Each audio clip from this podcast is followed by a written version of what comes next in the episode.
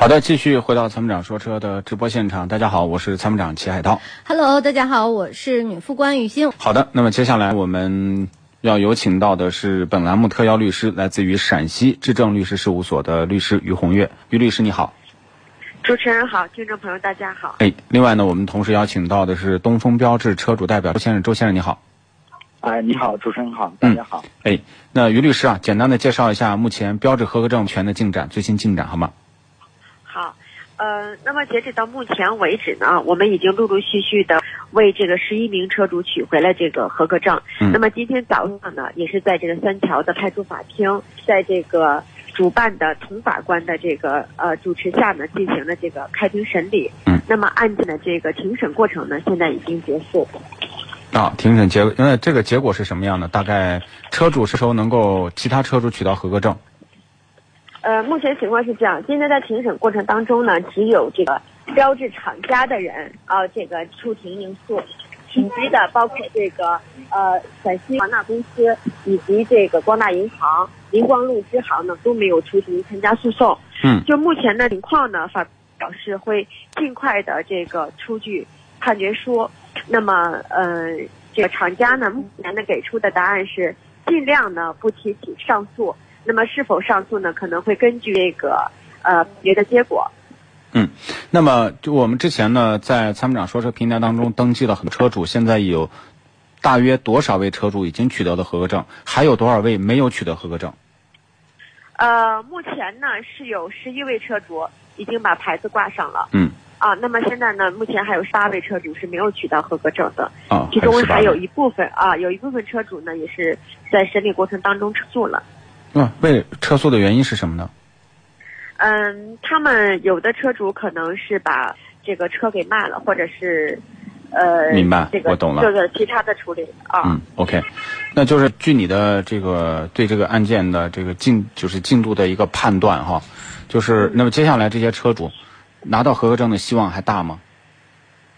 呃，目前厂家给出的答案是这样子，就是说，呃，因为呢，呃，在这个审理的过程当中，光那个陕西华纳公司呢是没有呃进行这个就是露面。那么我们很多的这个传票呀，还有这个起状的副本呢，其实是通过这个公告的形式发出的。那么这样的话呢，在判决做出来以后，那么对于这个华纳呢送达呢，可能也存在一定的这个问题。那么他们仍旧不出面解决的话，可能还要有一次再次的公告。嗯厂家呢现在给出的答案就是，如果说是，呃，这一边就是说送达完毕以后，那么判决书上面就是说他们认为没有上诉的理由的情况下，他们在判决生效以后会协助办理这个补发的一些手续，那么可能会给补印这个合格证。啊，但是好像据我了解，在全国范围内，同等这样的案例好像没有先例是吗？对，目前呢，有的这个判例呢，都是属于那种，就是跟我们之前十一个车主同样的一个情况，这个合格证是在光大银行嗯啊、嗯进行监管的。那么剩下今天开庭的这些所有的车主呢，合格证目前是不知去向的，没有在这个光大银行进行监管。就合格证去哪了，也不知道在具体在什么地方，所以呢，这个时候呢，要找到合格证的这个持有者持有者也不太好好好去找，是吗？是因为我们律师包括这个法官也进行了大量的调查，在周边的很多的这个担保公司也进行了调查。嗯然后目前担保公司有很多这个合格证啊，比如说有提到有二三百个的啊，那个也是假的，也是在这个假的合格证的名录当中。嗯嗯嗯，啊、在假合格证的名录当中。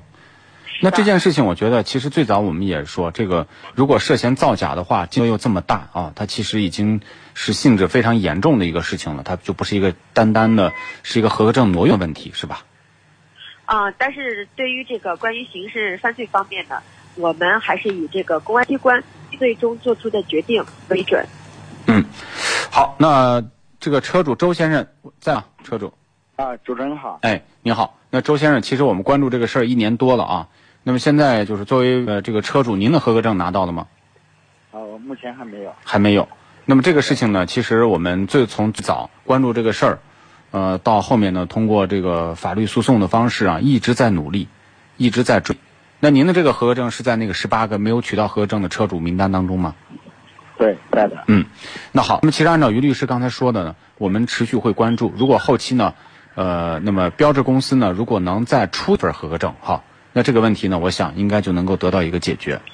但是在这个事情还没有最终落实之前呢，呃，包括媒体，其实我们已经多次跟这个神龙集团、神神龙公司、标志公司，不管从总经理李海港，还是到他的这个区域，一直多次的进行沟通，啊，也阐明了这些车主大家的这个实际的一些困难。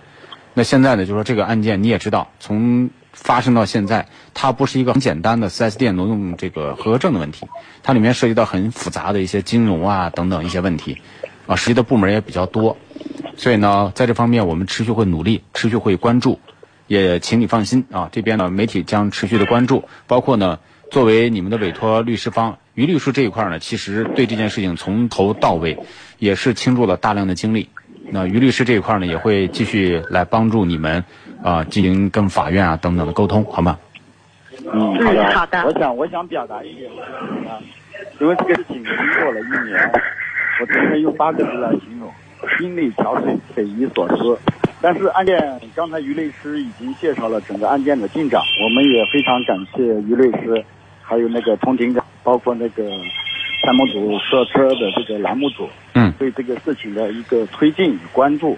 但是作为我本人讲，我今天也跟厂家的一个法律代表也谈，就是说，你神龙公司，你作为一个负责任的企业，就是嗯我消费者买你的产品，应该来讲，你买任何产品都是要有合格证的，你要随车的。对，就像你去买一个冰箱、买个空调，里面没有合格证，你完全是在法律意义上你可以去找到厂家的。就是说，至于他跟银行或者怎么样，这个就是消费者可能就是对其中的一些不了解。对但是我希望的一点呢，就是作为东风标致这个品牌的运营商，能够承担起这个品牌的一些社会责任感吧。嗯嗯嗯，同时呢，也提醒其他的一些车主在换车啊、买车的时候，一定要对清楚，以此为鉴。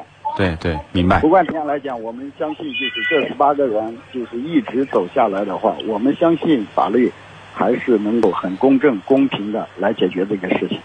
同时也谢谢你们的一个推荐，谢谢。嗯，好，那就这样。呃，于律师有最新的进展，我们持续保持关注，好吗？嗯，好的，好，那就这样，再见，拜拜。好。啊，那周先生还是非常理性的一位车主啊，但是在这里还是要劝大家，买车合格证一定要随车走，否则后面再出一些麻烦，你再想追溯这件事情，恐怕就会非常难了。